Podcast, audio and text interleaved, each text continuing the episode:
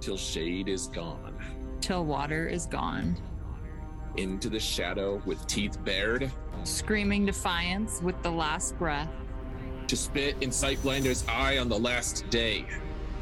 By my honor and the light. My life will be a dagger for Sightblinder's heart. Until the last day. To Shayol Ghul itself. This is a dagger for Sightblinder, a podcast focused on all things Wheel of Time, with your hosts Sarah Lucas. and Adam Tricola.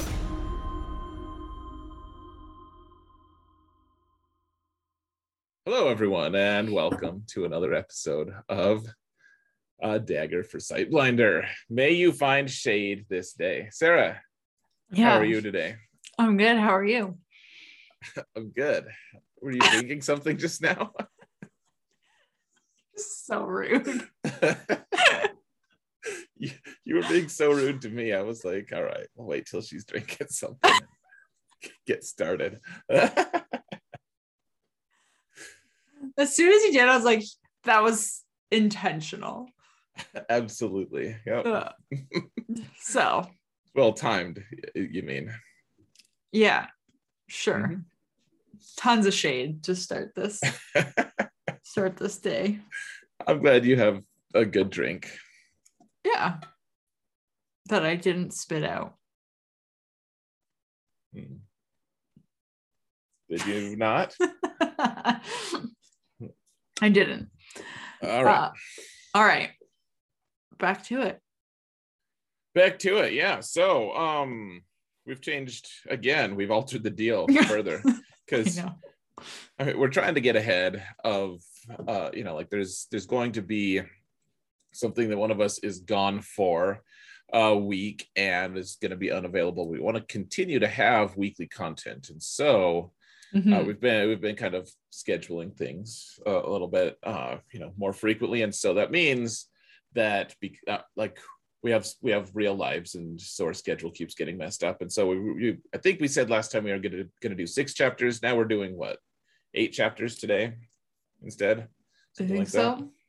I think so. yeah We were going Um, to do 37 to 42 or 43, I think. okay so we're doing And- more now. And now we're doing 37 to 45. Oh that's uh that's disturbingly close to 10 in fact i think it's nine niner Is that nine? The old 10 would be one off of it. Yeah. hmm This is nine, I think. Maybe, Okay. perhaps. So, anyways, we sorry if you guys only read a few. We're like, hey, we're gonna read this many. This but I, I think this time we can you can rely on this yeah. time you can rely on us. Um we're Yeah. going to be reading to what? I normally you're the one who handles this discussion. I don't know how you tricked me into talking about it this time. I, I don't know. Um, okay, so this week we're gonna do 37 to 45 because like you said, we we altered the schedule a little bit. So we went a little bit ahead. Pray we don't alter it further. Right. But also, I mean, you you had a good point. Like we it, it makes sense to keep going to the end of an arc, and we were basically in the middle. Like if we had only read until the end of 42, like we'd be right in the middle of some good, good stuff.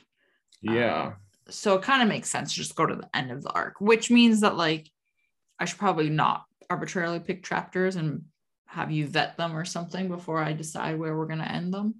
Um, but yeah, so we'll go to 45 and then the next couple episodes we won't alter the schedule because we're almost we're almost there. Almost there. Heck yeah. Cool. So, so that's fun and Yeah. stuff. Yeah. Yeah. Um there's no show news. Yeah. So they finished shooting Yeah. and then nothing. Nothing. No date. Nothing. Yeah. Um, no date. I mean that that's fine because we know there's gonna be one. I think I think the thing that makes me nervous, I I, I get the sense Mhm. this is just me conjuring out up in my mind like i haven't been like scouring the sources and like trying to get insights on on the you know mindset of of Amazon or whatever. Like, uh, you know, I haven't been like studying their trends or whatever, but I, I do. It just feels like if they have waited this long to announce season three, they're Mhm. waiting to see what season two looks like. That they're they're not going to wait until right. it airs. I don't think, but they'll they'll wait until it's like, oh, okay, like this looks like a good show, or no, like this looks like crap, and we're we're just gonna throw it away because we have other good fantasy series coming along. Right. Yeah. Um well they started filming season 2 before season 1 even aired. So they've been filming Okay. season 2 for a while. Um and so I wonder if they will like what you're saying if if they will, you know, wait until a few months before season 2 starts and then be like, yeah, okay, we'll do it and you can start filming. Yeah, So, I wonder that too. but uh none of that's confirmed. Nothing's confirmed ever. No. They've All- confirmed that it's unconfirmed. All speculation. Yeah. So, go ahead. Uh, on that happy note. Talk about the book. Yeah, you want to talk about the book? Yeah, guys. So people who are listening to us, um, first off, I, I guess I do want to just say, you know, come join our Discord server and Mhm. talk to us if you want. You know what we haven't done, Sarah, is we haven't done any like questions kind of thing. Like Ooh, yeah. We, don't i don't even think we have a section, but if you guys just want to go to the Discord server and ask, I don't know, just in general chat for now. Just, you know, I can, viewer questions or listener questions or whatever. I can rejig that server. You can rejig the server. Oh, well, we don't have to. Yeah, we, I mean, we can just add one, you know, to it. It's just like viewer questions, but we would love to interact with you guys if you have questions. I mean, asking us about the lore is not necessarily going to be, um, you know, I can ask some of the, I can answer a lot of that stuff, but I, I I, don't know what you would ask. Right, right. Like I cannot answer it. you can't. no, It's okay. You know nothing. You're like Uh, Jon Snow. I know nothing. I'm just like the blind leading the blind over here. Heck yeah. and here Sarah's like trying to get me to admit, like, no, you're not blind. You know things. I'm like, no, I know nothing. nothing. No, you know, you know, almost four books worth. It's uh, Yeah. that's actually what the the whole series is. What 14? 14? I guess 15 if you count the prequel one. So once we're done with this, we'll be over a quarter of the way done. Okay. Sort of. It- yeah. Sort of what? Sort of over a quarter of the way done. Not really. Not really. Well, f- if it's 14 books, we're only done four four of them. I guess we are. Never mind. Carry on. Did they change math in Canada? They did. Okay. I was like, no, I'm, I'm almost like, I don't, I don't know what the ambiguity here is. So I'm, I'm waiting. Share your Canadian insight. Zero insight. So, um, on that note, don't ask me about the lore. Don't ask me about math. yeah, she gets pissed. Okay, let's actually talk about the book though. Okay, good. So, good you know. news. The, the book has Loial to do the math for us. So, Thank God. Mm-hmm. all right. So, spoiler disclaimer, perhaps. Yeah. So we're going to talk about chapters 37 to 45 in the Shadow Rising, the Rising Mhm. Shadow. Oh, yeah, you're the Rising Shadow. the Shadow. I'm like double checking. What's the book called? Um, but really, anything before that in the book, and anything in the first three books, and anything in the first season of the show. Yeah, anything at all. So, yeah. Yeah. Shall, shall we? Yeah, yeah, yeah. Yeah, cool. So chapter 37, Imre Stand. That's the- Okay. that's where we're starting with Rand. Rand and the Aiel. Uh, yeah. because we're still out in the waste. Um, So what happens? yeah. So they're traveling. He wants to go go farther than Imre Stand because I believe it's Rhuarc that's saying that they need to stop and and camp. Um and Aviendha's insisting that they stop because they need to be near water. I guess just smart. Um and so they set up camp there, and that's when they learn Rhuarc learns that like something is wrong at Imre Stand, and you know they all kind of head towards it. They all move out there, and then they realize that there's it's deserted. There's a few, you know, goats roam, roaming around, which is weird, but um, everyone looks like they've been slaughtered there, and it's just a real lovely scene to walk into. Um, and Mat thinks it was Trollocs, which I mean, I don't blame him for thinking this, by the way. I feel like if that's what you've seen, then that's what you're automatically going to conclude it is. And Yeah. Aviendha says, like, well, Trollocs don't come this far into the waste, so it couldn't have been Trollocs. Like, yeah, it's uh, it's disturbing. yeah. Um, so now I'm kind of like, when she says that, it's like, okay, so they either do come that far into the waste all of a sudden for whatever reason, or something else is happening. Right. Both are both are not fun thoughts, like when you think about it. Like both Well, are I mean- good. Yeah, it's it's unpleasant, certainly. Mhm, mhm.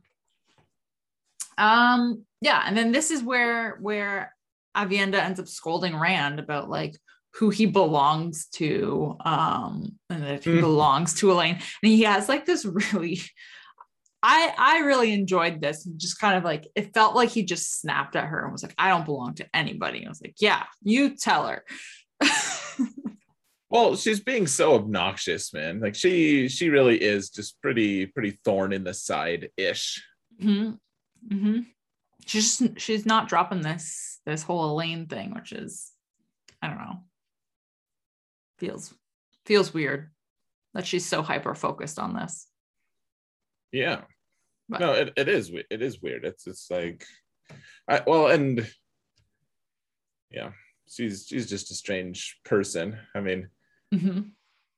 I, I always I always wonder what I what to think about about her in this in this segment because she's um she's just all over the place uh, but but angry like she's she's just Yeah. consistently such and you're like what what's going on with her and Robert Jordan's just like oh she's she's just a petulant child so She- we actually we actually had a really good insight from from one of our uh, so from a comment on our Discord server um, Mhm. You know people were saying like well yeah like all, all of these younger characters are you know they, they have they have issues here um you know like there's they are definitely um you know immature and they're they're a hot mess and Mhm. uh I, I mean a lot of a lot of the joy in this though is actually like the characters growing out of some of these things Right. And maturing. And so I don't know, Aviendha's not being mature or awesome. And you know, a lot of a lot of people aren't. I, I think I think it was a it was a good reminder though. I'm like, man, I guess maybe I should stop complaining about characters as much as I do. Well, I, you know what though? It's it, it is a good reminder because it's also still one of those things where I keep forgetting that they are younger than like I'm just assuming they're in their like late not assuming but I for whatever reason I'm falling into this pattern of thinking that they are in their late 20s early 30s like I'm just like yeah they're they're Yeah, like in the same adults the same position as you and I, roughly, you know, approximately. right and I'm like keep forgetting like Right. 18 No, well, uh, so so If yeah, that. like like as an example, I mean, I I just I just finished watching Spider-Man three, Mhm.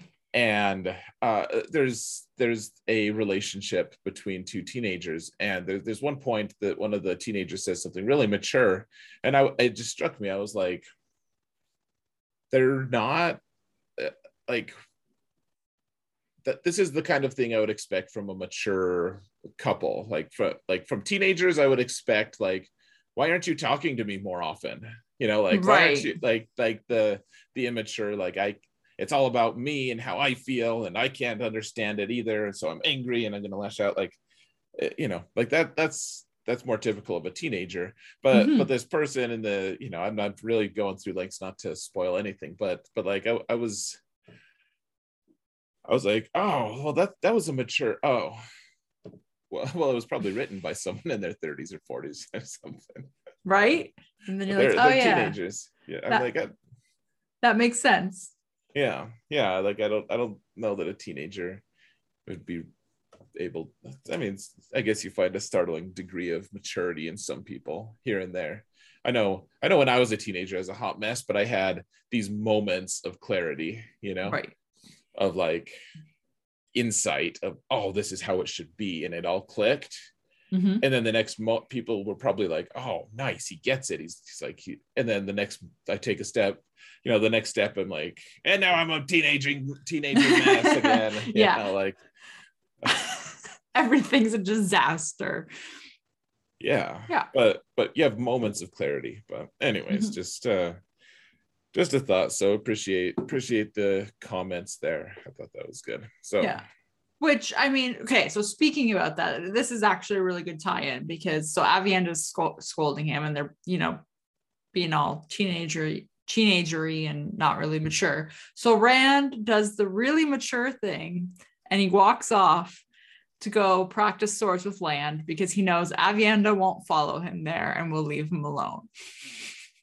i think that's great Like, I thought it was great too, but it's it just tied in so well to what we were talking about. I had to point it out because it's it's exactly like what you would do. You it's like the most petty. You're like, well, you won't follow me. I'm gonna go do something you purposely don't like, so you will leave Yep. me alone. I think Yeah. it's wonderful. Yeah, Yeah. delightful. Well, what what other recourse does he have? He just wants to, you know, Yeah, I mean, the man fair. wants a moment of peace. fair.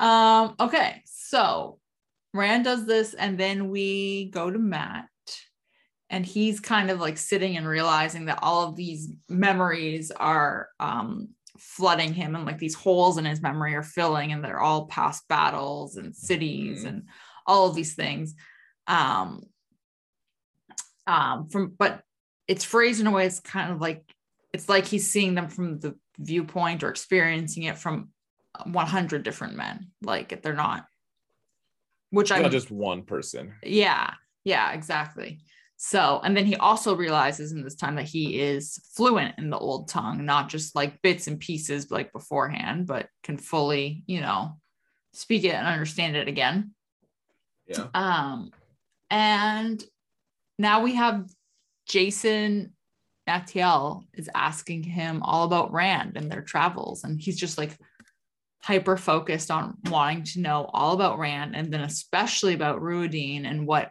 you know what they saw in Rhuidean what Mat saw in Rhuidean what was there like all all these details just so hyper focused on learning them. Um and Mat just kind of like skips over it and he you know he mentions the buildings and the tree of life but he's like doesn't mention the bubble of evil definitely doesn't mention the ter'angreal and just keeping these details kind of close to his chest which i don't blame them for because this is kind of sketch. Yeah. so excuse me. Um yeah and then they have dinner. So all all I'll say about that is yeah. there's certain there's certain elements of, of all of this that like you, you could probably really benefit from reading this a second time like all of this a second time once you've once you get to like the end of the book ish Okay. i, I Okay. think like not not that you need to or anything but um th- this is one of the really cool ways that robert jordan writes is he's like he he writes all these things that it's like oh that's why so and so did such and such but but they don't like Mm. you know like oh i understand that motivation now. I understand this insight. I have, I have insight to this but Mhm. you don't we don't understand it now. It's just like okay so they had that interaction. Great. Right. So um, yeah once you've read once you've read this like I, i've just finished the book. So i'm it's all very fresh in my mind of exactly you know like some of the things some of the things um yeah so. Okay. Yeah. okay. I'll go back and read it again. Oh, you don't no, don't don't go back and read it.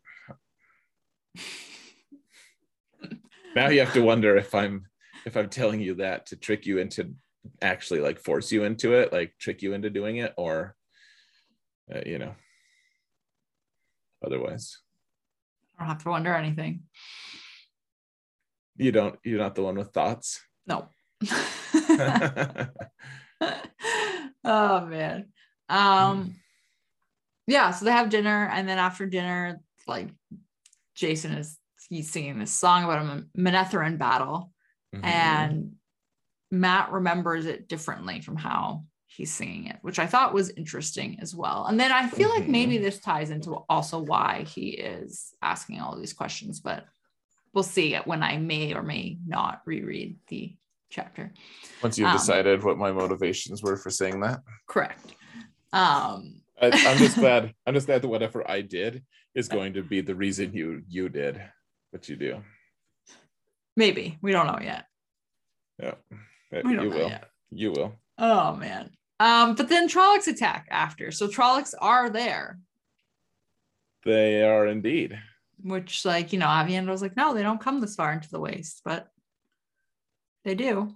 Apparently. Hey, yep. They're there. So who won? This is where Rand dies, right? yeah. Story's over. Yep. Game over. The end. Um, yeah, so then we are back with Rand afterwards, and he basically just goes to sleep, and Aviendha is uh, stays stays outside of his tent the whole night because she's got problems, I guess. Oh, so we're not okay. So the yeah, the battle happens, and Yeah, yeah, so that they um, gosh, your notes don't even. They're like Trollocs, Trollocs attack. yeah, Oh, and then and then they're they're done attacking. Yeah. So like none of the uh none, none of the after so I mean that they're talking about like why why did they attack the way they did? Because they Mhm. attacked, you know, the Shaido camp, but they attacked the the camp that that um like so like they're trying to figure they're trying to figure out why they attacked in certain group like the, there were some some of that like they attacked the Shaido just it, it looked like maybe they attacked the Shaido just so that they wouldn't come to help at all like so that like it was coordinated. well they, they had a strategy in mind like Mhm. they were they were like well maybe they're trying to assassinate Rand or something like that hmm hmm so there there are implications there and you know like it's not just a random A attack, random attack. perhaps well maybe it is who knows what do you think I.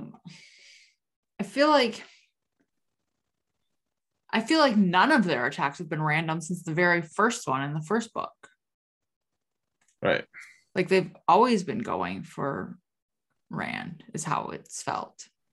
sure So I'm not totally surprised they keep attacking where he is.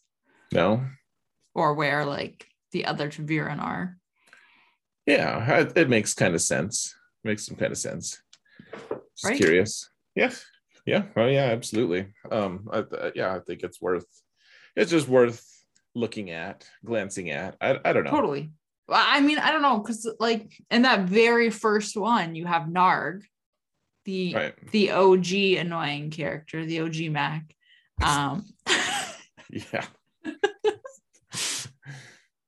but you have him like going after Rand, and he's clearly like th- he talks to him and is like hmm making it making it known that they are going after him specifically. Yeah, no, I mean that you're right. That yeah. I uh I, I think I think one thing I'm reacting to here too is um w- when I was when I was a teenager reading this, like I always wanted to read all the battle scenes. Like that was always the stuff that always interested me the most. Right. Uh, you know, and so like having you just like fast forward the battle, you're like, I, I want the development. I want to know what the Well, character. Yeah. sure, sure. And I, I tend to I tend to be that way too. But like like totally you're like, oh yeah, and then there's a battle, and then they started doing this. And I'm like, wait a minute, wait, wait, wait. There, there's a battle. Like there, there are implications. there are actually things that happen. And, and there are. I mean, which is fair. It's not worth. It, yeah. Anyways, let's let's continue. I'll, I'll make sure that the next time there's a battle, guys, people listening, next time there is some kind of a battle, I will Mhm. force Sarah to actually discuss it just a little bit. Okay, so Okay.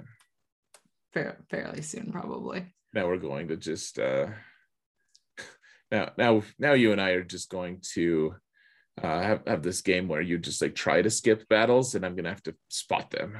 hmm hmm That's not fun. Okay. Uh, okay. Any other thoughts on this chapter? no, there was a battle this chapters. Um, otherwise we're good. Right.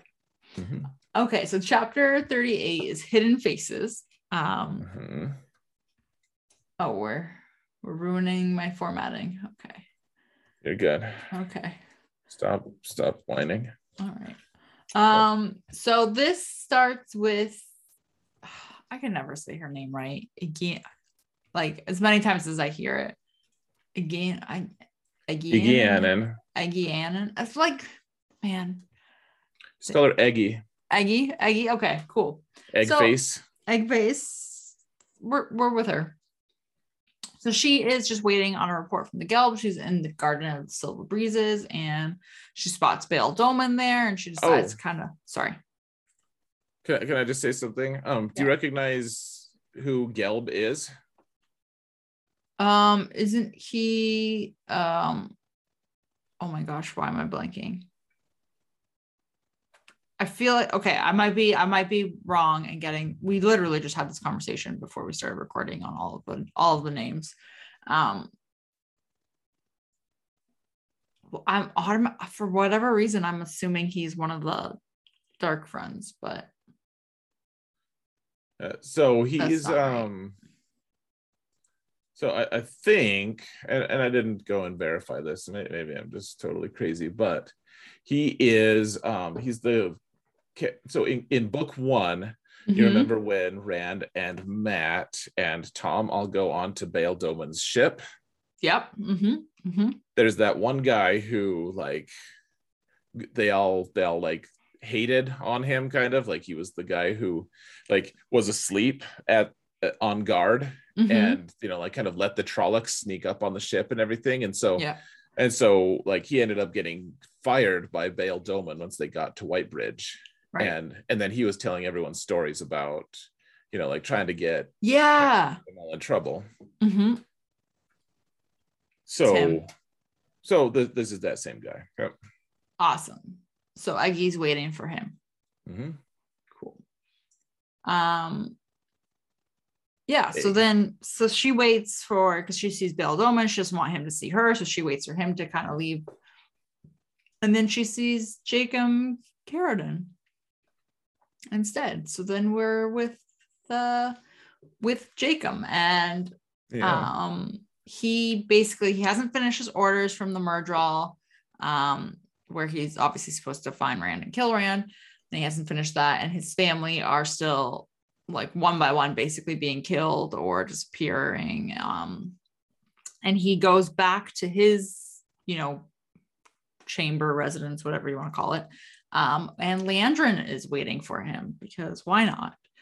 Uh, so he is afraid that she's going to kill him because he hasn't finished the Myrddraal's orders for not killing Rand.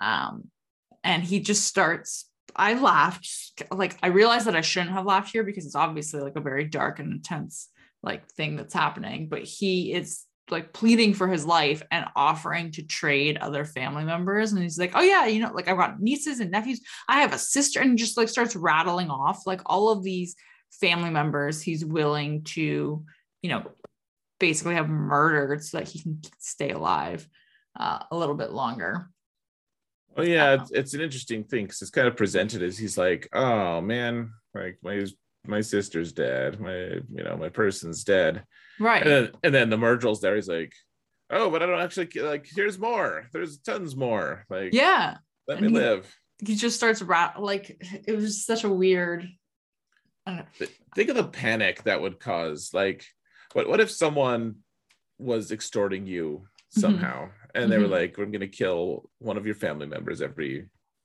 day, y- you know, or every every month until you do, you know until this thing happens. Like think of the panic that would cause like and the guilt. And right.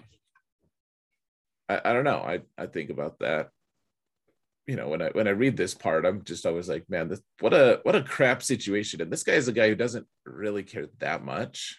Right. But I I don't know. It is a crap situation. But I just thought it was Totally. funny that he was just like offering up all of these other Mhm. oh family, yeah. family members to him.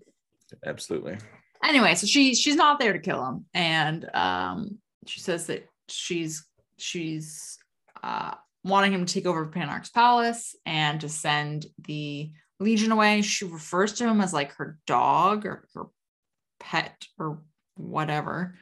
Um, it's all very kind of creepy, uh, to be honest with you yeah and yeah so she she ends up leaving and then we're in her point of view and she's just you know thinking about taking over the palace and as she's heading back to where she's staying with the other um, sisters from the black Ajah um, and she gets there and you know they're all kind of doing their own thing. Some of them are sewing cleaning whatever sweeping. Um, but they are they're all there and they're under the impression somewhere in the palace there's something there they're looking for that's going to be able to help them control Rand. So that's why they are there,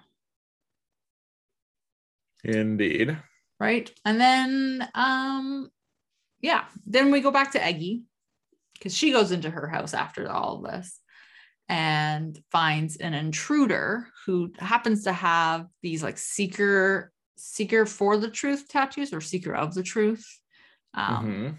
and kind of like get a little brief historical rundown of how he would have gotten these and um you know they're kind of like passed down in the family sort of thing um but he he says that he wants any of the sul'dam that she finds to disappear rather than to go back to the, the Seanchan. um and then we learned that she has Bethamin, one of the sul'dam, in her basement, captured and leashed. So she's holding her and she's, you know, basically wanting to know if all Sol- can channel because, or is it just, you know, the occasional ones? So clearly there are now like these cracks forming um, that we're seeing because she did not know that they could do that. Well yeah I mean she's uh she's a little bit panicky right now Mm-hmm. Mm-hmm. Mm-hmm. I mean, yeah, it's uh it's an interesting situation to say Yeah. the least. Yeah. I mean, it could be provides a little bit more insight on the Seanchan. Right. I mean, Right. I I mean they've they did feel pretty secretive when you first met them and now Yeah. I feel like this confirms that they are pretty secretive. Mhm. Yeah. Mhm. Um okay. You good for the next chapter? As you're Yeah. ruining my formatting. I'm not. Uh, okay. Chapter 39 is a cup of wine. Um, notes. Important notes. Yes, very, very important notes. Uh, so we're with Elayne now, and her and Nynaeve um, arrive in Tanchico, and they're with Tom and Juilin. Excuse me. Um, and they they basically so they get off the boat when they get there, and Bayle Domon spots Nynaeve right away and greets her, and all this they they end up catching up, and they tell she ends up telling him after dinner that they are looking for Black Ajah and they might need his help. So they're just filling him in. And then while they're there at the inn, they're Tom is obviously performing and Elayne just kind of keeps drinking because there's there's a like bar servant who's just keeping her wine glass full. Um and It's kind of funny. yeah, she does not realize that, you know, she's drunk. And by the time um Tom finishes performing, he like goes up to his room and she follows him. She's drunk and just to tell him that she does remember him and she remembers like bouncing on his knee and all this stuff from when she was a kid. So she, they have this whole drunk interaction before she finally goes back to her room. Um, and Nynaeve immediately knows that she's drunk and Like, Whoa, whoa, you are skipping so so very much though here. The interaction of her with her and Tom. Yeah, tons, tons, tons, because she doesn't know about Tom and his and her mom. No, she learns about that here right, right, she does. Um, because he he like mhm. um begrudgingly ad- uh, maybe begrudgingly is the wrong word but he does say that he was like her court bard Mhm. and then there's like this whole back and forth between them as Elayne is pretty much piecing things together and figures it out Right. Oh, but they're but before that, like they're talking on the ship. Mhm. And like I I even put a show notes. I put it put it in the show in our notes here. Um in our, you know, just our chat. But yeah, like uh in, in chapter 39, around number or around minute 16, Tom oh yeah like, you did put still- that. Yeah like there's they're they're on the boat and Mhm. like Elayne's starting to like figure out stuff and then like he he just like says something to piss her off and she Mhm. just gets all angry about it and then she like stops figuring things out. Like he he keeps like and th- this keeps happening actually. Like uh, she even notices it kind of. She's like man i have to remember what what is it about him? What is it about him? And then every time she's about to figure it out he just says something that puts her back up and she's like what? How dare a gleeman say that to me? Right. And distract her from what she's trying to figure out. Yeah it's just funny to see tom just like messing with her. Mhm.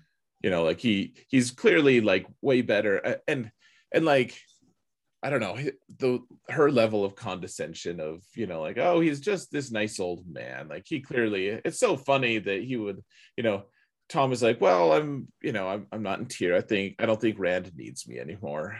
You know I, I don't think i need to be there to protect rand anymore. And she's like ha ha ha, ha. Well, that's so funny. Like why would a glee why would how could a glee man ever protect rand? Right she just completely overlooks it.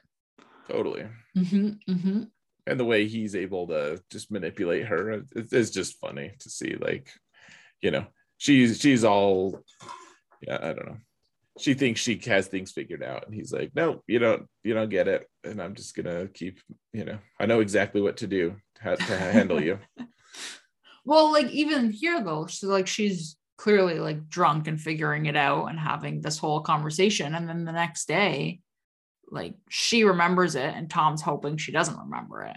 right And, and they're both acting like nothing happened. Mm-hmm. So yeah yeah it's awkward yeah. Yeah. but but yeah that, that seems like an important part so anyways we can we can move on if you really want to Do, you want to hash it out more? no let's let's go let's Okay. move All right. Um okay, so then after Elayne goes back to her room and everything and Nynaeve's there, you can switch to Nynaeve's point of view because Nynaeve is gonna go back into Tel'aran'rhiod because they're trying to find Egwene. They haven't seen her in in the dream world basically for ever since Egwene got ripped out when she went into it by herself. Um, and she wasn't supposed to. Um, Yep. Anyway, so Nynaeve's in the Stone of Tear and she's looking for her, and she is um kind of like suddenly all of a sudden she's in, in the Waste and she's looking over like at Rhuidean. Um, and she Mhm. sees this man, and all of a sudden a woman tells her to leave or this man will kill her. Um, so she turns and she sees Birgitte, one of the or yeah, Birgitte, one of the heroes from the from when Mat blew the horn. Brigitta, yep. Um, and then she all of a sudden is in Emond's Field afterwards and sees a man there who looks like Lan, interestingly enough. hmm But he shoots an arrow at her and it does like graze her. So she ends up uh, waking up after this, and it's Elayne's point of view, and they're ban- she's bandaging Nynaeve because the arrow obviously did hurt her, which is, I think, pretty interesting. This is still one of the cool things for, of Tel'aran'rhiod to me that whatever happens there is actually happening to you physically. Yeah, I think the Matrix prepared me for that. Oh, fair, mind, fair enough. the mind makes it real. yeah. Um, yeah. So then, and then this is when, you know, like Nynaeve's helping Elayne because Elayne's hungover and Elayne's bandaging her and Elayne's pretending not to remember this whole thing that happened with Tom and everyone's acting like, you know, nothing happened the night before. um, but Tom and Juilin are discussing looking for the Black Ajah and they're going to turn it into this like sort of competition thing. And Elayne wants to help look as well. And we learn Nynaeve's got disguises for them to kind of throw off uh, Liandrin from knowing who exactly is looking for her, which I mean, I don't know. I feel like you would know at this point who's looking for you, wouldn't you? Um, Or is it just more so that you're not recognized right away? well, I mean, they the the black Ajah all know what they look like, like the Right. people that they're chasing. And so if they're wearing things that make it so that they can't their face can't be seen, then they can actually look for these people. They can look for the black sisters without actually Without being noticed as quickly. Yeah. Yeah. Yeah. Cool. Any other thoughts? Oh, so I'm debating here. Mhm. Um so there, there's this thing, uh, like I've hinted at it before. There's there's this thing in book two There's like okay. this piece of prophecy that that hints at at something that's going on. And I actually I think I think now's about the time to point it out. So let me let me actually go get my book real quick. Sorry. Here here we go. Okay. All right. So so you remember in book two, Mhm. um, like they have the horn, they have Padan Fain as their prisoner, all of this stuff. Um, and then the Trollocs attack, and you find out that later that, it- that it's Ingtar who killed everyone and all, you know, Yeah. let him in and everything. But um, uh, like there's like this huge, there's this thing that was written on the walls, and they're not sure Oh. who wrote it. Uh, Okay. But it's it's like a Trolloc or a Myrddraal or someone. It's like dark prophecy though, kind of. the the one that was in the in blood when um that one Yeah. Yeah. So um so then Verin Verin transcribes it though. Like she Mhm. writes she translates it. And um yeah, so there's there's stuff about land fear. right All right, so here's the here's the stand like this is the third third par- paragraph in. So it says, Luc came to the mountains of Dhoom. Isam waited in the high passes. The hunt is now begun. The shadow's hounds now course and kill. One did live and one did die, but both are. The time of change has come. Blood feeds blood, blood calls blood, blah blah blah blah blah. So um so then they're, they're talking about that in Mhm. you know that they're like you know analyzing the text after that. And um uh let's see. So what do you make of it Moiraine asked Verin. and uh, let's see. So talk about land fear a little bit because that's that's touched on it. Mhm. um okay. So other names are clear too mother. Lord Luc of course was brother to tigraine then the daughter heir of Andor and he vanished in the blight. Who Isam is or what he has to do with Luc, I do not know, however. So, um, but this Luc person, Mhm. I, I don't know if he sounds familiar to you at all.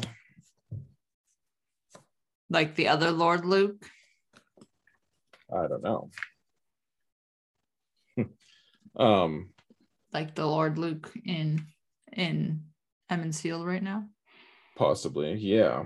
Um, Mhm. and then, uh, let's see. the one the parent doesn't like Right. Uh, well, so okay, so then so then she doesn't know about who who Isam was, but then a little bit later though, Moiraine says in her in her own head she she knew the name.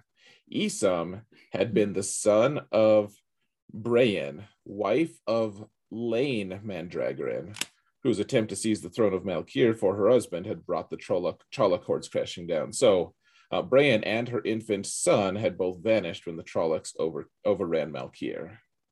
ah So this is um yes, and Isam had been blood kin to Lan. Right. So brothers or cousins or something or um, bloodkin, Yeah, yeah, like, like Right. cousins, basically. Mhm. right? Yeah. So anyways, it's uh Interesting. the dark prophecy says like one you know like there's i, I mean I, I can't i won't say everything about but um like this mentions this mentions somewhat like these two people like kind of you know there's Luc and there's isam hmm and um anyways we can we can move on like it's uh it's in book two Right. so I mean, anyway so somebody's so, somebody that looks like Lance shot an arrow at Nynaeve. Well, they they say that a lot, and like they keep they keep mentioning things like like that um, Right. in the in the text of like he looks like Lan. He could be Lan's brother. He could you know he could be Lan. So, anyways, um, Something- there's hints there's hints at what at who these who some of these people are, and I feel I don't know if this was a little bit too premature, but the thing is, it's in the text previous to this. Like I'm not giving anything away. This is just a really obscure, like it's part of this prophecy that they, you know, that they kind of unearthed. So, right. um, anyways, let's. That kind of let's- hints at it. It does. I mean, it, you know, and we could talk about more of it probably in the next couple Mhm. episodes, but it, it's worth it's worth noting that yeah, like she Nynaeve isn't just having a fan fantasy of just like, oh, I want everyone to look like Lan or something. Right. Right. Which is which is fair. Um Yep. okay. Super fair. okay, so next chapter, chapter 40. Sure. Which is Hunter of Trollocs. Um, so it's been almost a week, basically. It's been six days since they rescued the Emond's Fielders from the White Cloaks camp. Um, and Faile tells Perrin that the Two Rivers are people of the Two Rivers are now calling him Perrin Golden Eyes, you know, because he gets this nickname. Um, and Lord Luc recommends, because he's there, that they all go to Emond's Field now.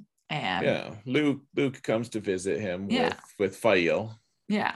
All it's like we should all we should all go back to Emond's Field. And he's like, no, we're we're still hunting Trollocs. Not done. Right. Um and Gaul and the group basically come and tell Perrin that there is a band of Trollocs that they could ambush, they've seen one, but then they end up getting ambushed themselves and like trapped themselves, and Trollocs are shooting arrows at them, and one ends up hitting uh Perrin in his side. So after all of this has has ended and they've killed the Trollocs, uh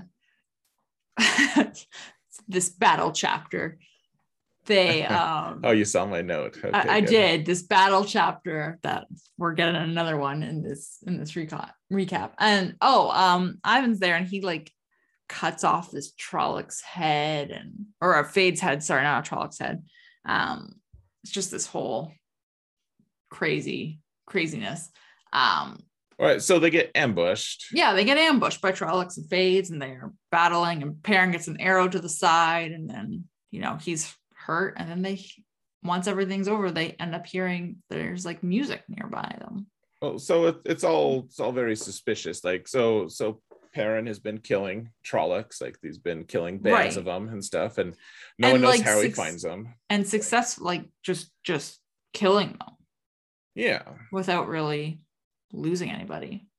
right. Yeah, I mean the, they have bows and arrows, so it's like they're not they're not fighting hand to hand and stuff. And then and then uh, Luc and Faile show up, and then you know Gaul, who knows how like th- this is all highly suspicious too, Right. because because Gaul isn't someone you know he he had been telling Perrin like the you know without without ego he's like they they might ma- try to make me a clan chief like this you know he's he's a smart guy he knows his business and Right. he's, he's fought Trollocs before and and so they're wait they're waiting and they get ambushed instead like Right. the, so the two rivers people Mhm.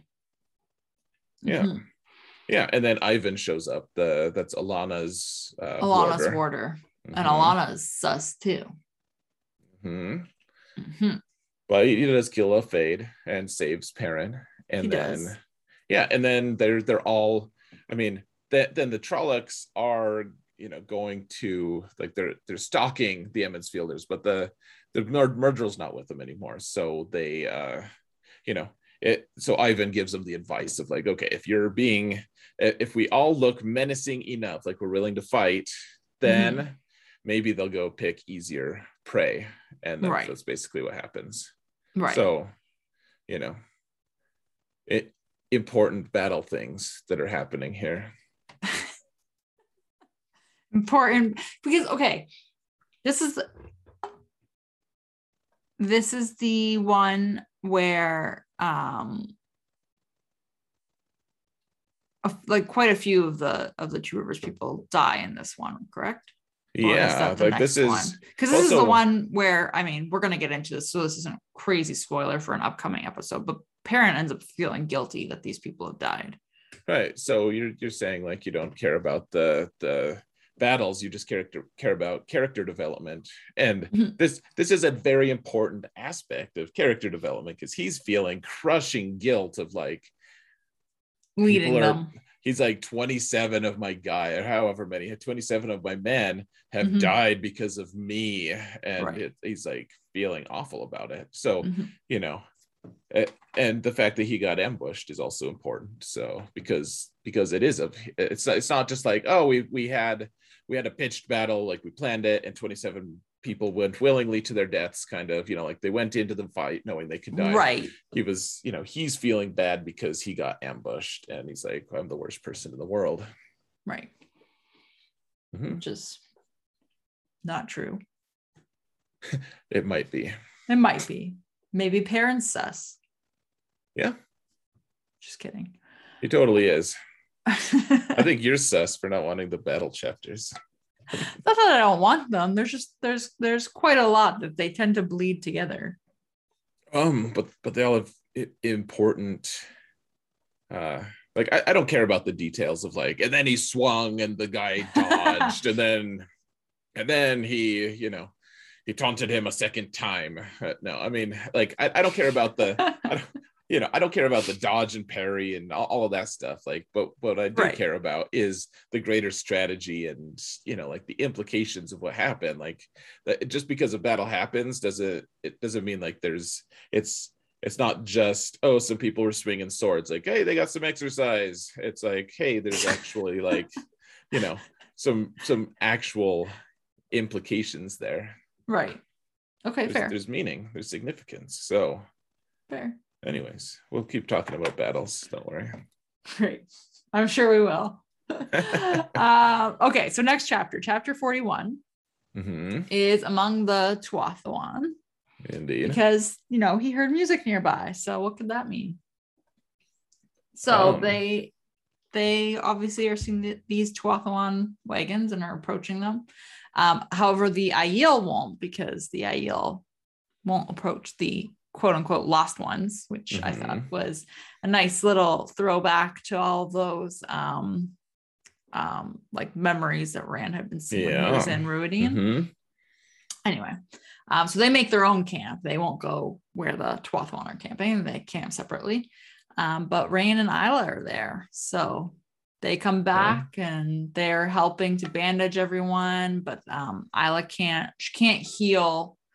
Parents she can't remove the arrow um, and Faile's like well if we can keep them alive we can we can get to Emond's Field and someone there can can do it um, so that's their that's their plan. And then Aram enters because he's still around too. hey and so aram is is obnoxious as hell actually Oh so yeah. so one thing you neglected to mention is that that Perrin has an arrow in him Yeah, I said I said that Ila couldn't take it out. oh yeah yeah okay i was just ignoring you And that's Okay, why so- Faile was like, if we can keep him alive, we, we can get him back to Emond's Yeah. Field. They'll be able to do it. yeah i used probably said that stuff so uh, but okay so so aram comes in and and Perrin- chapter. Perrin, sorry, were you talking again? Sorry, go on. So Aram comes in. and and he's just like, is he going with you? What's going on? What's blah. And, parents Perrin's Mhm. like, I'm injured, a hole. Like, Yeah, There's an arrow in me. like freaking leave. I don't have time for your nonsense. And Aram's like, nah, nah, nah, nah, just talk, talk, talk, talk, talk. And it's it's like, can you just shut up, dude? Like, I like how how obnoxious. Like you have an arrow in you. Mhm. You just got done like losing a bunch of your men. You're like you feel eh, you're feeling crushing guilt, and some guy comes in. He's like, "Hey, you remember that hot girl you, you were with a while ago when I met you? Like, is she still here? What what's she doing? What's she up to? Like, what's she wearing? Like, it's, it's just so, so obnoxious." And and I'm and Oh, Perrin's and it's like, can you just freaking leave? You're, you're the most obnoxious person in the world. Like, I have an arrow in me, and you're asking Mhm. about some random girl. Like, ugh, so I- stupid. And and he's he's like checking out Faile too. Yeah.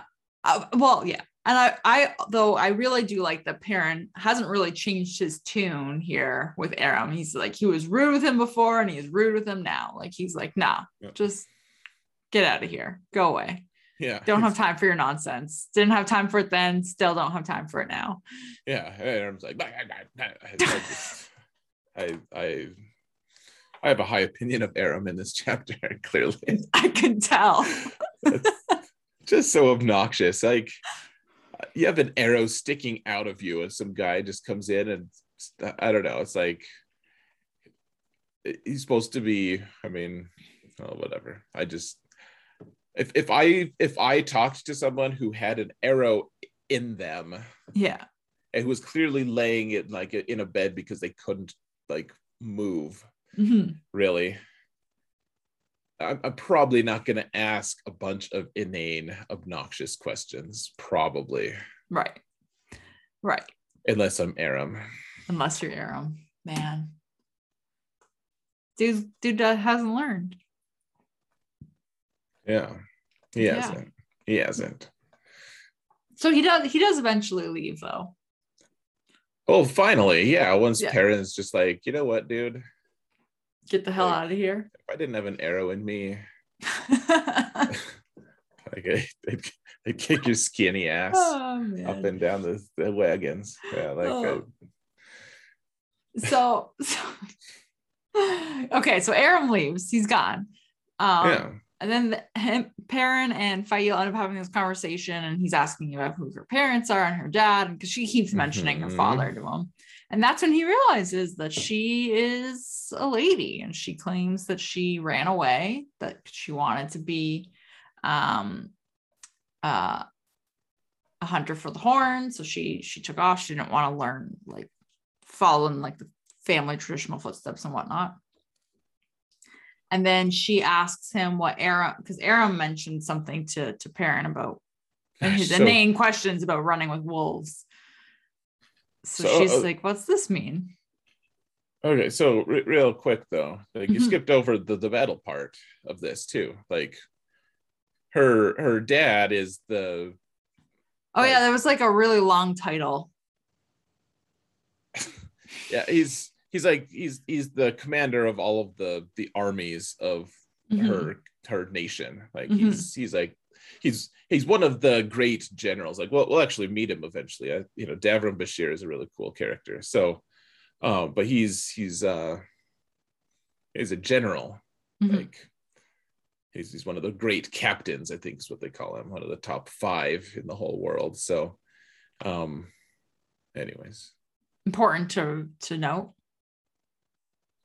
i thought it was important That's but fine. yeah she, she's also cousin to queen tenobia of Right. Saldaea like she's she's not that far away in the line of succession in fact Mhm.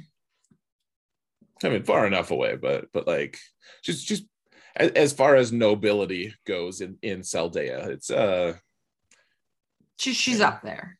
yeah Right. Hold on, am I saying the right country? Saldaea, um, whatever country she is. She's in a borderland country too. Yeah, I think she's Saldaea, isn't she? Yeah, I always get Saldaea confused with what was the first place that we were in? The first Borderlands place that the Eye of the World and stuff. Um, I'm looking here. You're talking about you're not talking about Falm. No, Um, no, there's Saldaea, Kandor, Arafel, Shienar. Oh yeah, it was Shienar. That okay, yeah. So Right. Sol, she's Saldaean. Yeah, okay. They just both have.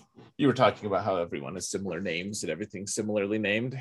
Mhm. Uh, I mean, not that Sal, Sai, um, Saldaea. Shienar, mhm. Shienar, and Sidar. Wait, um, And Saldaea. Sidene. yeah but anyways anyways so they're uh they're doing their so anyway so she's she's pretty high she's pretty high ranking for her country but but Right. then yeah she asks about the wolves yeah. So then Perrin, you know, has to explain this whole thing to her about his wolf connection and you know what's been happening. So they have this like actual meaningful Yeah. conversation, yeah which is mind-boggling to me. but yeah like it's not expected right i mean like No. after after she like manipulates Loial after she does all this stuff and you know Mhm. like she's so obnoxious and then and then they actually yeah like talk and like she's not all judgy about it like Mhm. he, he's waiting for her to just be like oh like you could talk to wolves okay like i'm done See with ya. you yeah Yeah. but but she's like if you really do have that good of hearing i'm gonna have to watch out i say yeah. like, Like she just kind of goes with it. yeah which i mean that like huge she she gets points with with me for that like i like her more for that Mhm. Mhm. you know like everyone's got their issues and uh, not not that we have to just accept everyone's issues blindly or anything but you know like accepting people for who they are especially if they're not like hurting you for it like accepting and then just like continuing on i mean i, I think that's a sign of maturity so Right. I, I like that part. Plus, I just think it's funny. Like Perrin's, like, whoa, she's a noble. Like this crazy. How how could she like a blacksmith like me? Right. And she just goes with it. Doesn't. Yeah. Yeah. Pretty cool. Yeah. Yep. Okay. Um. Any any more thoughts? No. No. All right. So chapter forty-two is a missing leaf. Um. So. Uh, Perrin is asleep. He's in the wolf dream, and he's near Emond's Field, and he sees ravens in the sky, all this fun stuff. And he stops at the waygate that they came through, the one that uh, Loial ended up taking the leaf from the inside and putting it on the outside so that it was locked. Um, Yeah. um, locked from the outside. Anyway, so he notices that there's only one leaf there now, and yeah. it's clearly no longer locked. The way gate opens and then he closes it closes, like he doesn't really see what's going on, but he is assuming that there are more Trollocs are entering Emond's Field, that it's not somebody leaving Emond's Field. Um, and then he senses that he's being watched. Uh, so he kind of starts hiding and and then it's like this sounds stupid to say a cat and mouse game, but it's basically a hiding cat and mouse game with with Slayer. Um, and he notices that he resembles Lan. Oh, really? Mm-hmm. Oh, Funny, funny that that is. I'm laughing. Ha ha ha. Mhm. but he he tells Perrin that you know lots of Trollocs died to Machin Shin inside of the Waygate when they locked it from the outside here, and that they are all they're coming to to Two Rivers to kill Perrin because you know these Trollocs died and it's like I guess getting revenge or whatever. Um, and Perrin ends up thinking that like he gets the sense that maybe he he's trying to be lured into into like a trap. So he deliberately um ends up waking himself up out of the wolf dream instead of following. And he tells all about the waygate when he wakes up because she's Yep. there. And uh she insists that you know they need to go to Emond's Field to heal him because he's still got this arrow in his side Right. and uh because he he's like oh the waygate the waygate obviously wants to go and you know they're uh she's like no we got to go get you healed Yeah. So, yeah. So they. so uh so that's that's fun about the waygate fun news there Yeah, Waygate's open. Waygate's open. in. Yeah, Just keep keep on coming. Come on in. yeah.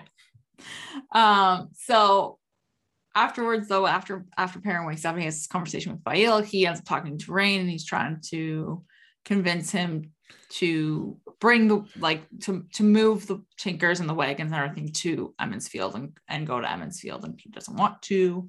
Um but anyway, they're they're making their way down there. Afterwards, they leave and they see that you know all these trees have been cut down and it doesn't really like it's the same but a little bit different. And they've got these like there's like a fence of stakes that's going up and catapults are being built and like Yeah. clearly everyone there is just working on turning the the village into this like I don't want to say a fortress, but they're just working on defending it and Yeah, kind of cool it's awesome. Yeah, right? Like you Yeah. go down and and see that. And anyway, so then Perrin goes back into town and everyone is like admiring him and calling Perrin golden eyes. And you know.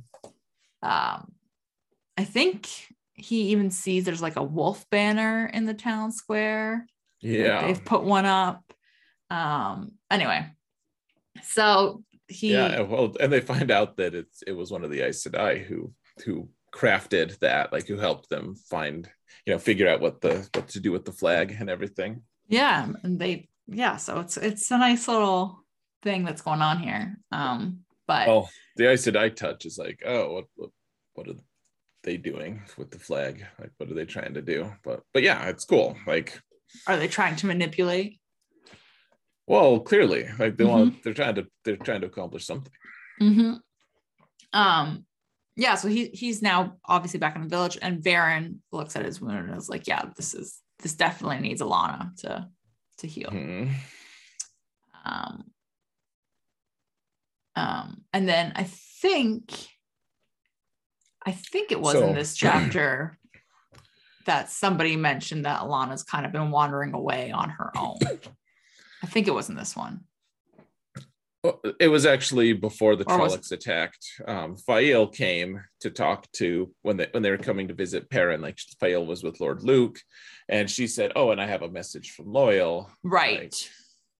Like Alanna's been off. You know, she left a few times. Like he's he's been kind of keeping track of her because remember that was the Mhm. reason Perrin gave Loial for not coming with them. right to to watch her and Right. she's been going off on her own Correct.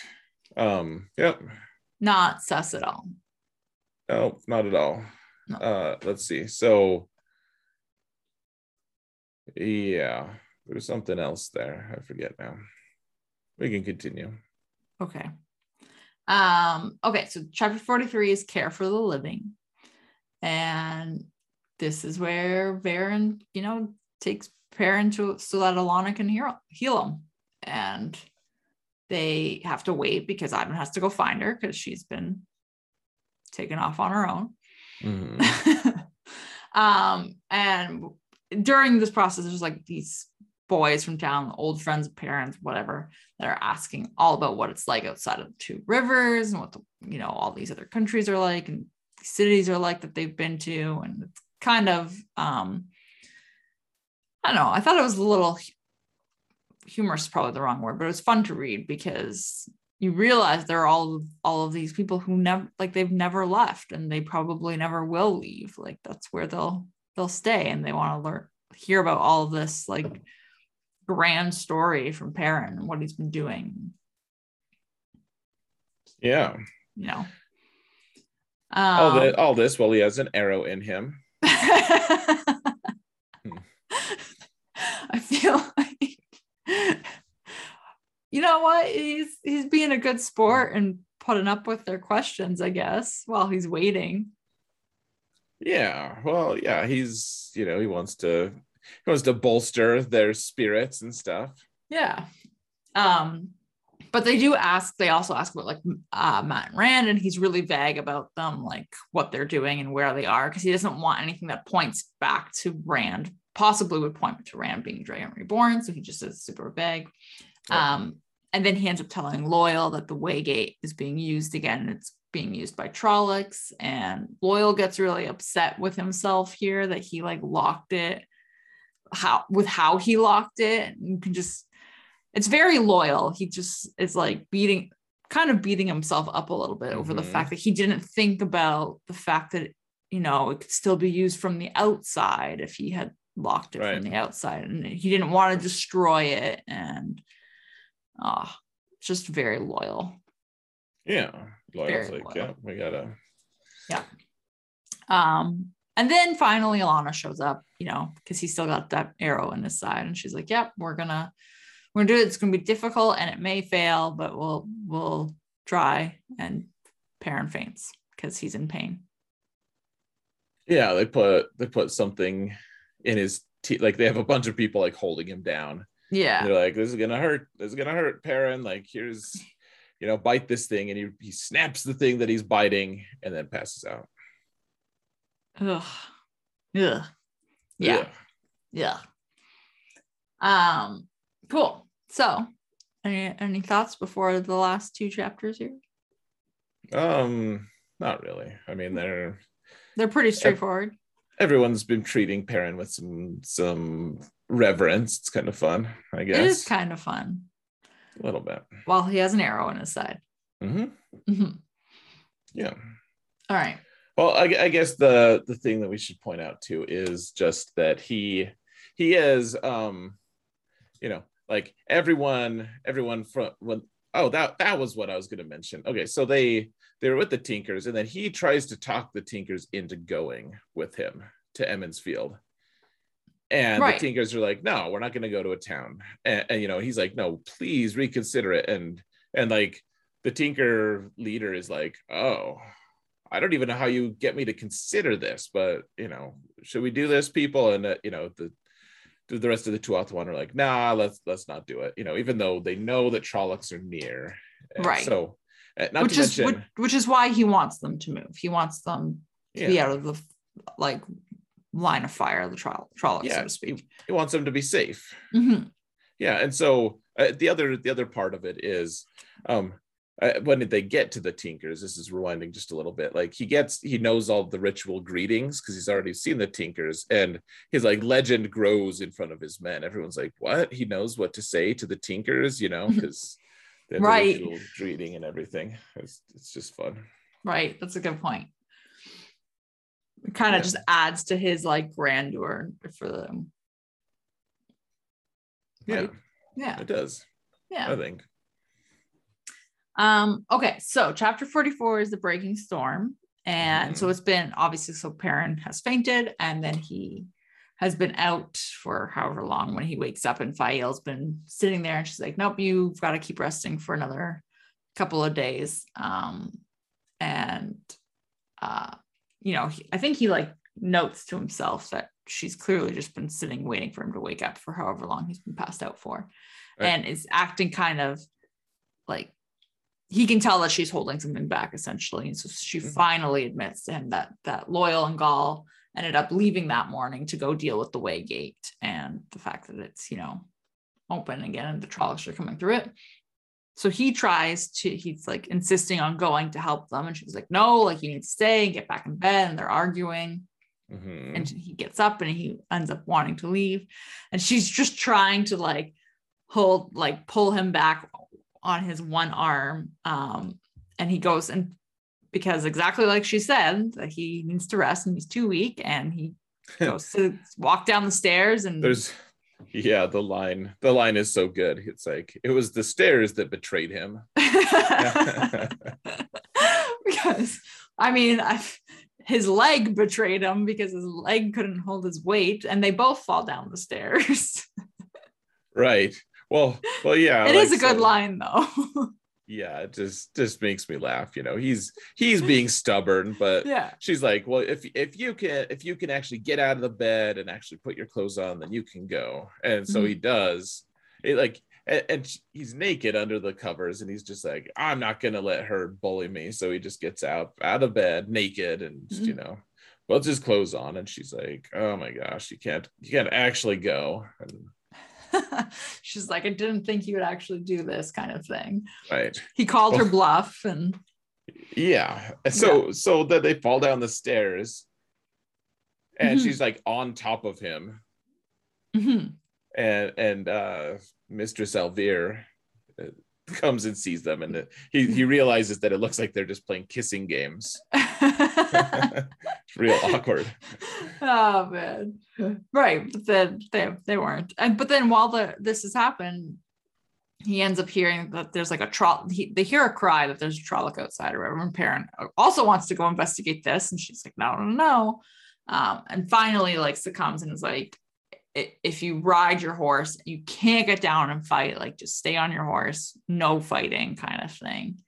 Um Mhm. but so they they get out there and they realize it's only one Trolloc and you know somebody's killed it. Um but Bain and and Chiad said there are hundreds of Trollocs that are preparing to attack. Yeah. So um everyone in Emond's Field ends up kind of like rallying and like Tam and Abell are all there and they're kind of like yelling at everyone to get to their posts and and get to their places and get ready because Trollocs are are coming. Um, and eventually, like when they get close enough, they start shooting like the catapults and the arrows at them and everything, and they kill off all all of the Trollocs and Fades before they reach the village. Um, so everyone is so excited that they did this and no one was injured. And then uh, Tam and Tomas end up going to investigate like the the battlefield of where the Trollocs were, and they kind of realized like this was actually probably a test for us, and uh, you know, like not a they weren't trying to actually come into the into the Right. village. Well, and Tam Tam is like uh, Ta- Tam asks in the middle of the fight, Mhm. like like um, uh, he, he says like at 500 paces, Perrin, and Perrin's like, well, sure. Why are you asking me? yeah, But Perrin's in charge all of a sudden. right, well, well, yeah. So so yeah, like they think it's just going, it's just a feint, but but you Mhm. know everyone's celebrating and uh what you know uh, bran al'Vere is like a fine victory you've led us to my boy Yeah, yeah, they're all celebrating.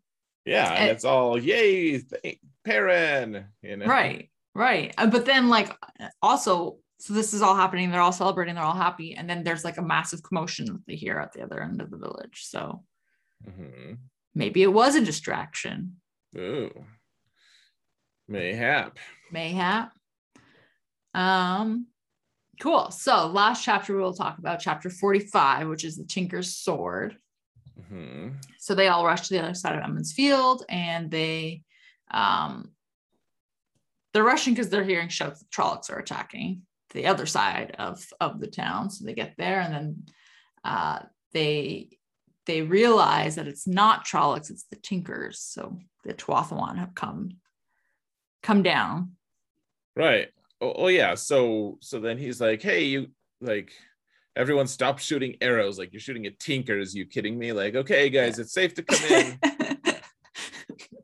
And th- this is such an interesting part though like it- Mhm. so so uh, like that then the Emond's Fielders are like no we don't want dirty tinkers here like this is ridiculous Yeah. Like, we don't want tinkers and and he's like are you kidding me like are you really suggesting that we allow children you know who Mhm. are with the with the tinkers to just be out there for with the trollocs and all the people who were originally like taking the stance of uh, like anti-tinker like of course we're not going to let children like they like are so they like start arguing with each other like trying to you know like no of course we don't want to you know like we're it's just this really funny situation where they're trying to they're jockeying with each other of trying to convince each other yeah.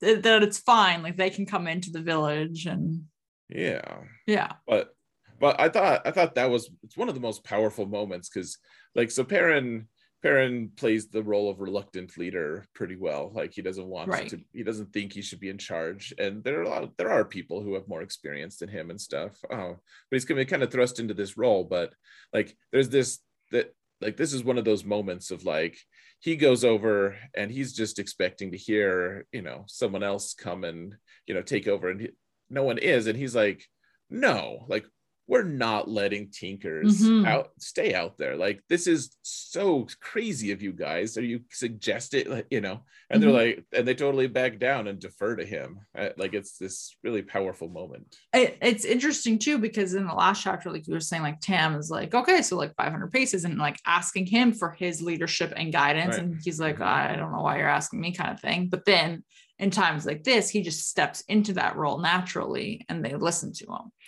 Yeah so it's a nice little like it's exactly what you said where he's reluctant to do it and it's almost like he just does it subconsciously anyway yeah so to rewind just a tiny bit i, I did like in the during the bat like right right as the trollocs are charging mhm. like the they start start some of the archers start shooting like way before they should and Mhm. tam calls them all like lack-witted sheep brains or something and some of the men started muttering to themselves about not having to stand up for that kind of language even if trollocs are attacking. Like like they're they're just like willing to just like uh, throw down their arms to you know like go start a fight with tam in the middle of it just Yeah. 'cause- because of the language. Right. It- it's like Uh. well I, I think i'd probably be okay with someone calling me something awful in, in the middle of that stressful situation but right oh Yeah. man i'm like i need to start calling people lack-witted sheep brains more often Mhm. so don't call me one Yeah. Uh, the, re- the rest of this chapter is so interesting to me though because it, the whole time Perrin is trying to go mhm. follow Loial like he's good try looking for a way yeah to join Loial and Gaul and people just keep asking him advice of like what do we do here Perrin? Like what do you think Perrin? What you Right. know I and always he solves their problems though. Like he figures it out. Like well i mean a lot of it is like him like just reversing the question too. Mhm, which is funny. Right. Because we've i mean we haven't had a conversation about that in particular but it's similar to the what do you think it says? Uh, yeah yeah and it's like well what do you think you should what do you think you should do what do you think Mhm. is the is the whatever reaction Well, that's, that's what I always do with my kids. Like my Mm-hmm. boys are all, oh, they, it's great that they they're curious, they want to know, but I'm always like, well, I'm not just gonna tell you.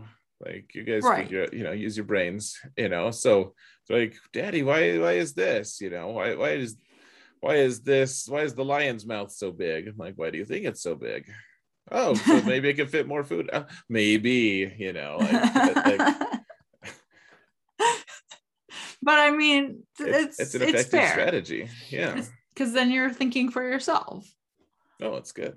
So, um, but but he does he does have a certain amount of you know like he he problem solves too like the the interesting thing about Perrin point of views is even like so so we see some of the truth about him and then like it, it's kind of fun because there's layers of truth here mhm, and and this is one of my favorite things about about his writing is uh, not everything like everyone is just a little bit like you can't really trust the it's an unreliable narrator narrator like know, right. it's all from his perspective and so Mhm. even though we see him do heroic things and then he'll say like no i'm not a hero uh, or something like there are also things that he just doesn't see himself as heroic about but we get to see it any like we, we get to Mhm. see like what other people think of him what he thinks of himself but then we also get to see like the truth where you know in the middle like robert jordan does a really good job of like kind of layering it for us Yeah. and and this is one of those things of like you know he genuinely believes that he isn't solving any of the problems. And yet there's one time that it's like okay there's the the fletcher in town making he can't make enough arrows. Of course one person can't make enough arrows for the whole you know like army that's forming. Mhm. and and uh, like so that that guy is like not he's refusing to have anyone else help or anything. And so Perrin comes in and just gets a bunch of kids to come and help. So the guy's like business isn't threatened. It's just you know like he just needs hands to help make the the arrows. But but that's something that Perrin cleverly thought of his uh, on his own. Right. uh, but he he refused like he doesn't even see it as something he came out he's like oh yeah he just solved it on it you know like the the fletcher solved it on his own Right. He doesn't see it as him solving the problem. right which i i don't know i just thought that that was an it's a it's another layer of you know of truth of what you know what he sees what we see what the actual truth is what the people you know think of him and it's Yeah. like well maybe he is actually pretty good at problem solving and you know he's always you know takes his time to think through things and he knows he's not stupid even if other people kind of have had that perception you know Think that maybe he is, or they yeah They're- oh, they're- poor poor guy Perrin. Poor Perrin Right. um yeah so all this is going on though um which is which is great because i, I like seeing this this tweak to Perrin. um Mhm. and then that really cool gu- guy lord Luc comes back with with a Myrddraal head. And he starts talking about how he's he defeated all these Trollocs all by himself. And he's pretty dang fancy. Yeah. So how how cool. How Mhm. cool is this? Um and Perrin's like i'm too tired to deal with this guy i don't like and too hungry. And so he excuse me heads back to the inn. Oh Uh, oh man i should just because you're talking about Luc here um oh okay rewinding even way further back when so when Faile and, and Luc came and visited him at, at the very start, Mhm. um, he he also had mentioned like he'd done some like kind of like asking around, and every time a farm had been burned, like Lord Luc had Oh, visited yeah. it re- just pretty recently, and Faile's like you're like you can't possibly think he's actually a dark friend. Like he's helped with the defenses. He's done all this. Like he's killed, you know, Mhm. Trollocs and murder. Like he's done all this stuff. Like, he, like there's no way he's a dark friend. And right and you know, Perrin says something like kind of flirting with her to kind of throw her out. But you know, he's like, well, the only person I trust in this world is you, kind of thing. right You know, Faile, and she's she's just like, oh, he's he thinks he thinks I'm fancy. no, I for I forgot that they had had that discussion when when she came.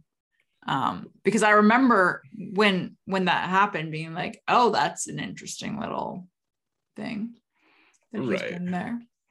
Um, yeah. Mhm. So him coming in now is even more, even more suspicious. Susser and Susser. Yeah. Gosh, that's such an awkward way to say Don't things. Well, don't say it like that, please. Um, um, don't, don't tell me not to say it like that. Oh, like, like that, please. Oh man. Um. Anyways, they're in the they're in the inn, and Aram is there, and he's asking up more questions about you know the spears on the wall and who owns them and all this kind of stuff. And then he he Mhm. uh ends up taking one um down. Well, yeah, well, because Perrin Perrin's like, no, don't like, don't, don't worry. No one's gonna try to hurt you with that. Like they, Mhm. and they're for anyone to take, you know. But don't worry, like no, because he thinks that as a tinker that Aram's concerned that he's gonna like get attacked or something.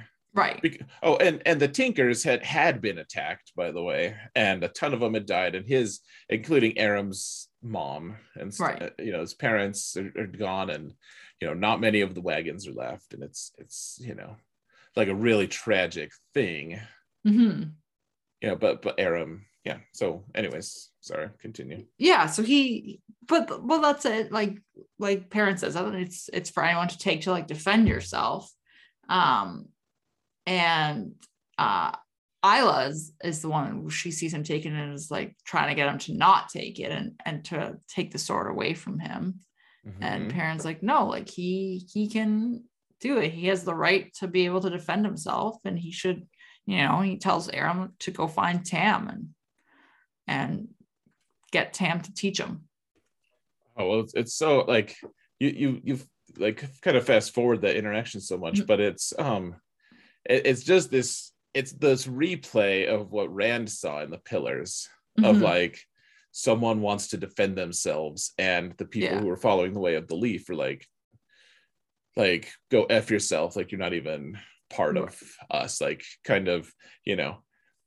Don't look at me. You have the face of a son I used to have, Right, Kind yeah. of thing, you Mhm. know. Like, no, you're not.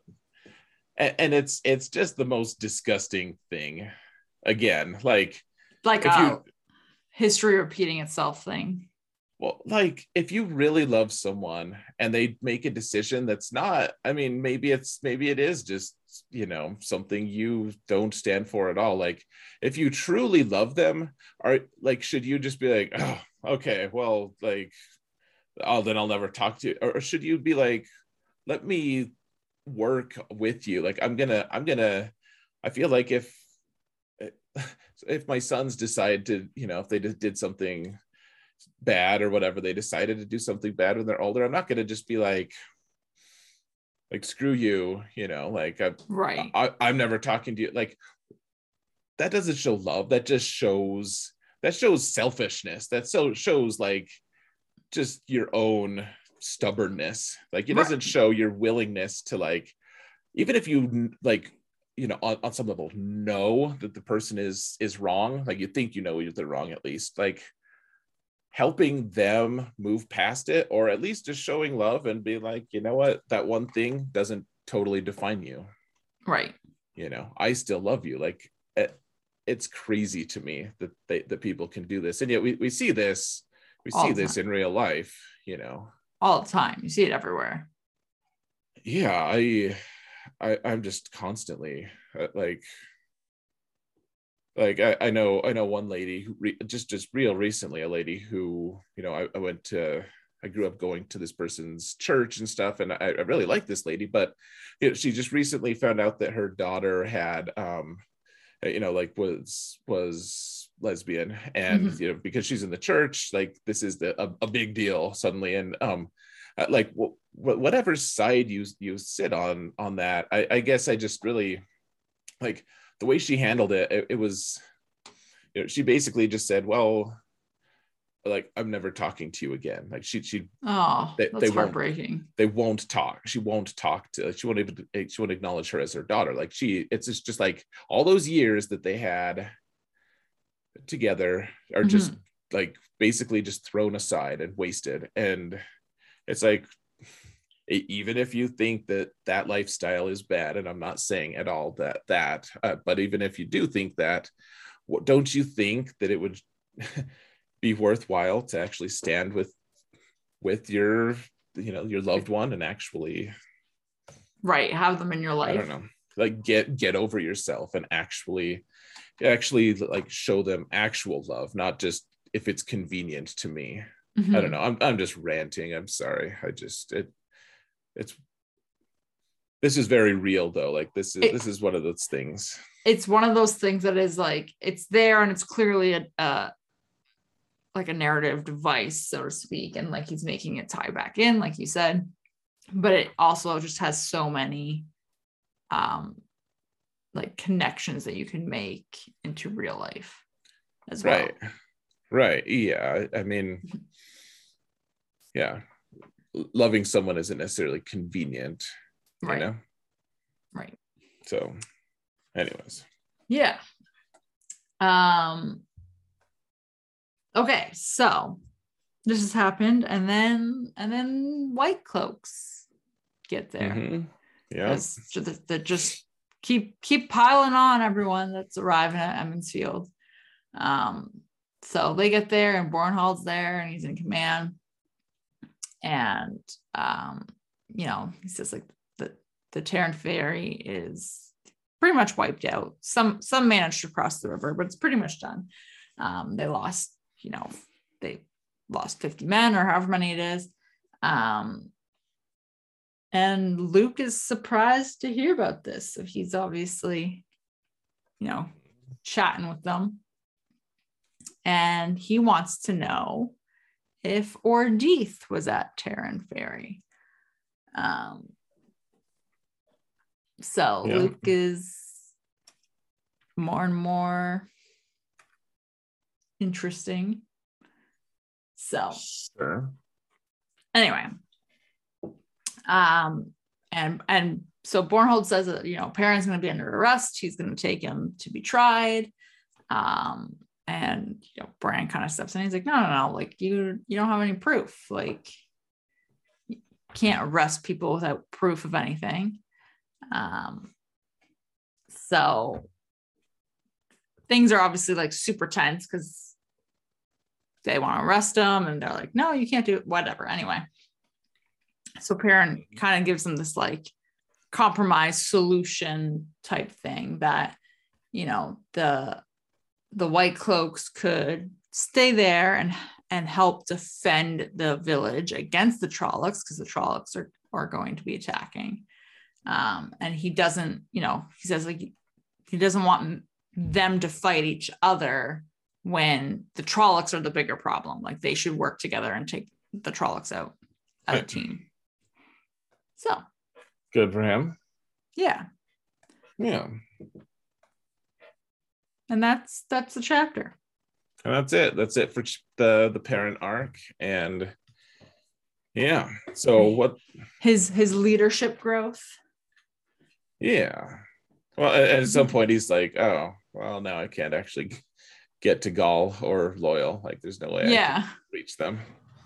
So they're they are doing their own Waygate stuff, Waygate things. Waygate things.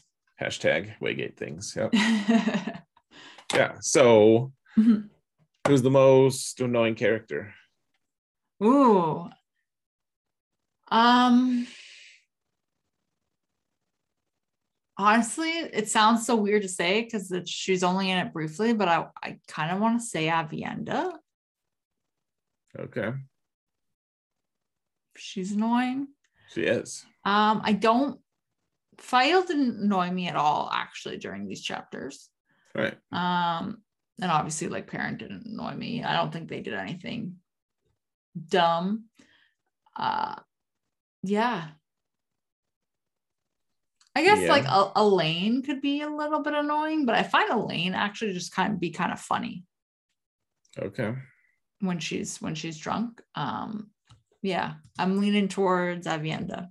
I just thought it was funny that Elayne kept having some guy just kept filling her wine glass. She's like, I couldn't have drank more than one glass. I would never do that.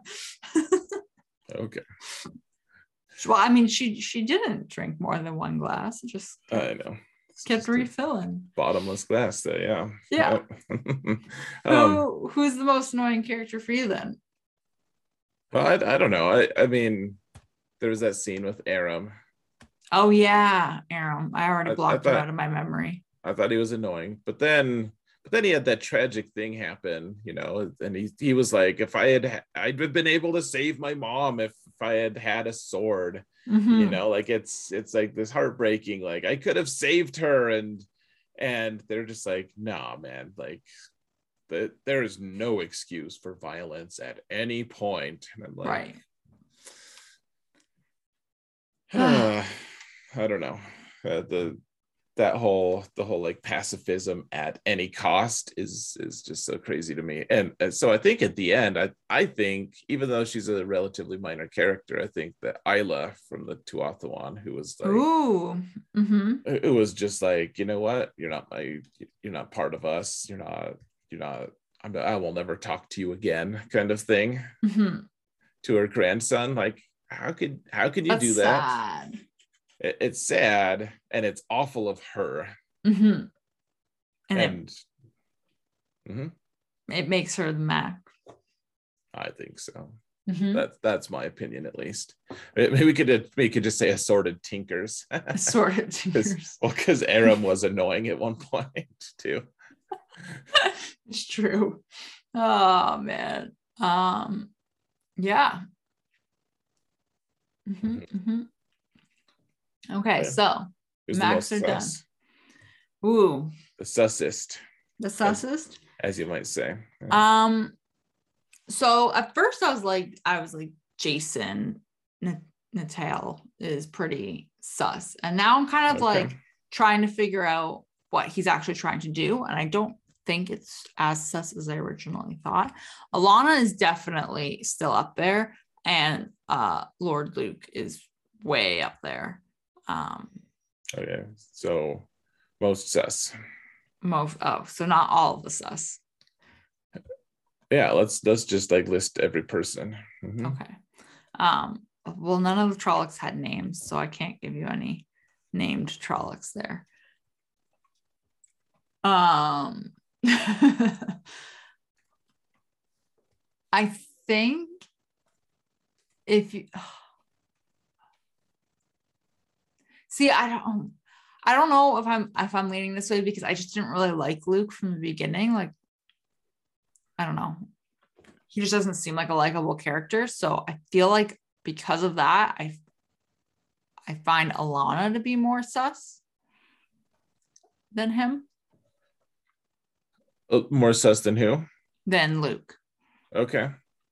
And I'm trying to figure out if it's because she's actually more sus than Luc or if it's because I just kind of just don't really like Luc. Good question. Um, but I'm gonna go with Alanna, followed very closely by Luc. All right, cool. Cool. So um next week then we'll read six chapters, right? 46 to 50. Is that seven or six? I don't I don't remember. I wasn't mm, because if you did the math wrong math wrong, I was just trying seven. to it's seven chapters. conceptualize. 46 to 52. Okay. Okay. So seven chapters, 46 to 52. hmm And then Sounds right. we will not alter that schedule. That's what we're sticking to. Until we change it. Correct. Mhm. Anything else you would like to add? I think that's about it. This this was a good one. Um Yeah. Lots of Yeah. Perrin Perrin stuff. yeah. Well, in a lot of ways, this is Perrin's book, kind of like this is Mhm. this is Yeah, Um, it definitely feels like that. and I, I feel like this is where we start really getting into the meat of like the we, we don't we don't get to see it fully realized in all on all the characters but like the three like ta'veren boys are starting to become a little bit Right. you know especially in this arc like we had Mat with all of the different Mhm. memories and like he remembers all these battles and then you know Rand is you know trying to you know become the chief of chiefs of the entire Aiel clans and and Perrin is you know reluctantly accepting leadership of of the two rivers you know, of Emond's Field at least and it's Mhm. just a it's just a cool time yeah. Yeah. I So, agree. I like it. yeah It's picking up. we All all right. good Call it good. So thank you everybody for listening. May you always find water and shade.